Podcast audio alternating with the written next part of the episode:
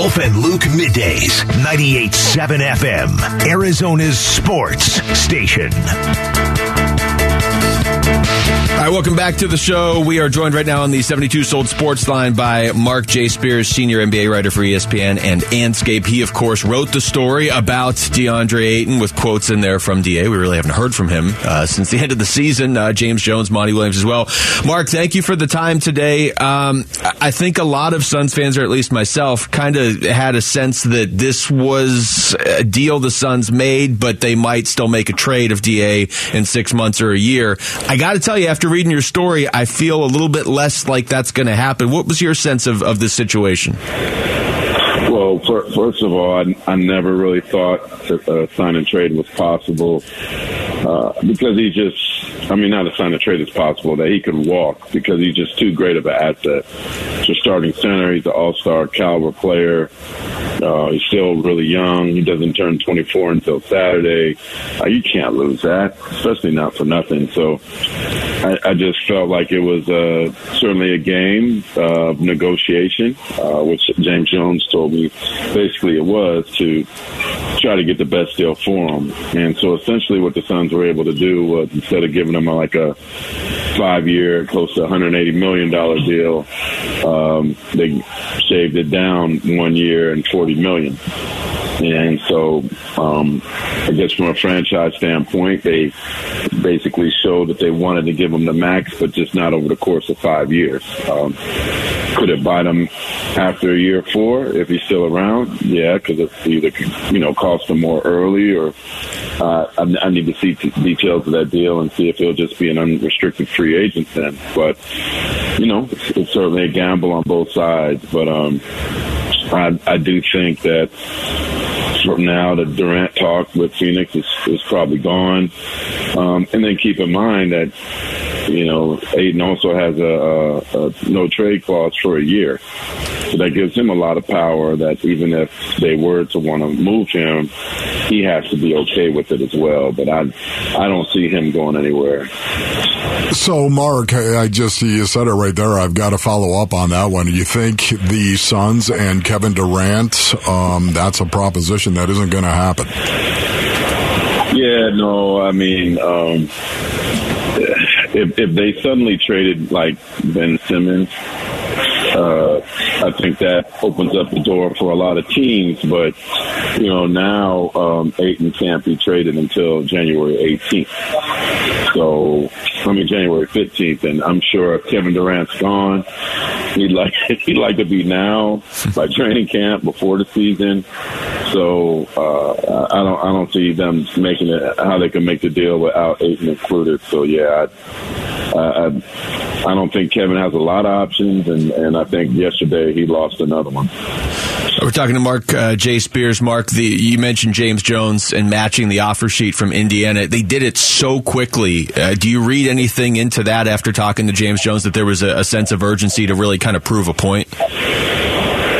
Um, no, yeah, he, he, he basically said what you just said. It was urgent and important to them to not waste time with it, and and I think they knew that it had to. It appeared to be um, really stressful and a time of anguish for uh, Da as he waited, right? And it, makes you question some things. You know, this franchise hasn't given me an offer. Do they really love me? Do they want me? Um, why am I waiting on somebody else? So to me, you know, James felt didn't, didn't quite want to say it was a statement, but I took it as a statement to say, "Hey, man, we do we do love you, big fella. You know, this is just part of business, part of negotiation."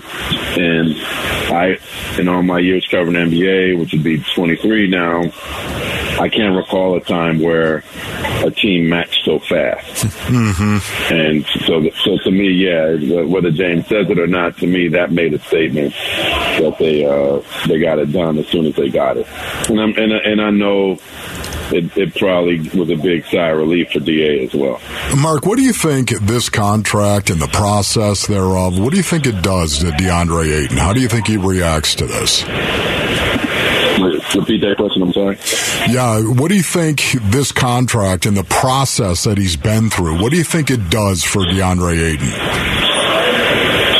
He, he he seemed fatigued um, when I talked to him, and he sounded very businesslike. And he, he mentioned several times that it was a business. I didn't sound very celebratory about it, but I, I think it was um, once the dust settles.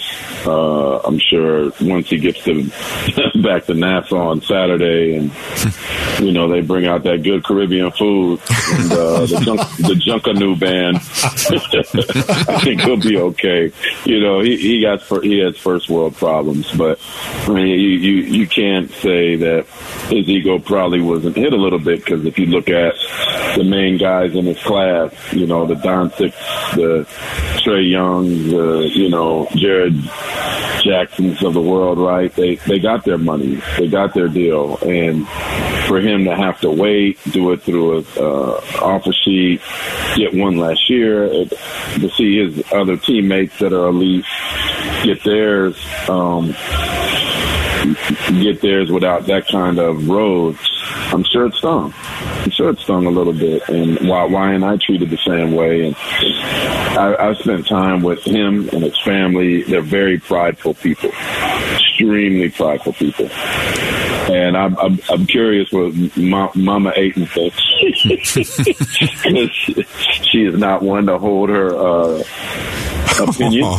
she'll let you if you want to know how she feels. She'll just ask you. But um, hey, Marc, could this um, could this? I mean, tough... she'll just tell you. Yes, Marc. Marc, could but, this? But to finish my point, I'll just say that uh, I'm I'm sure that the, the ego was hit a little bit, but when the dust settles, that's a like like I said, that's a first world problem. Marc, do you think this might actually um, make DeAndre Ayton a little more edgy? Do you think this might toughen him up? Do you think this might make him more aggressive? Do you think this might actually, I don't know, make him even more physical?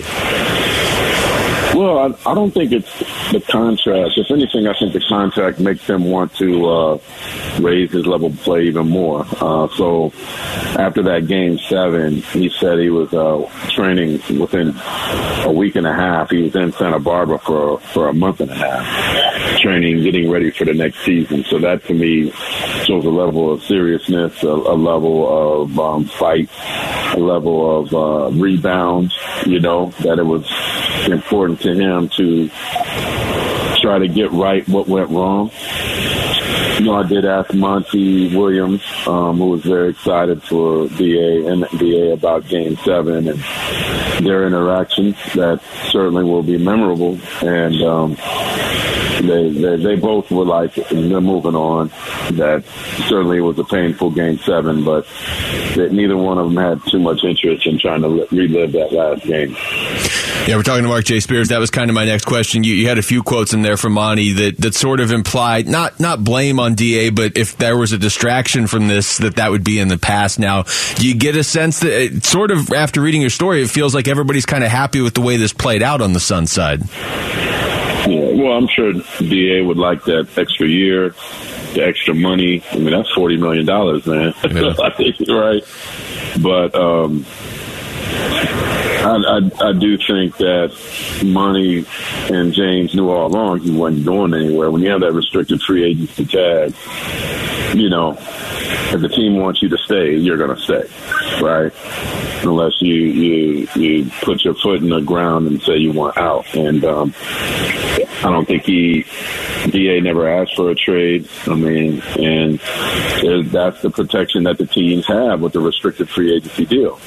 With that being said, you know, when this deal is up, he'll be 27 years old in his prime with the potential to go wherever he wants.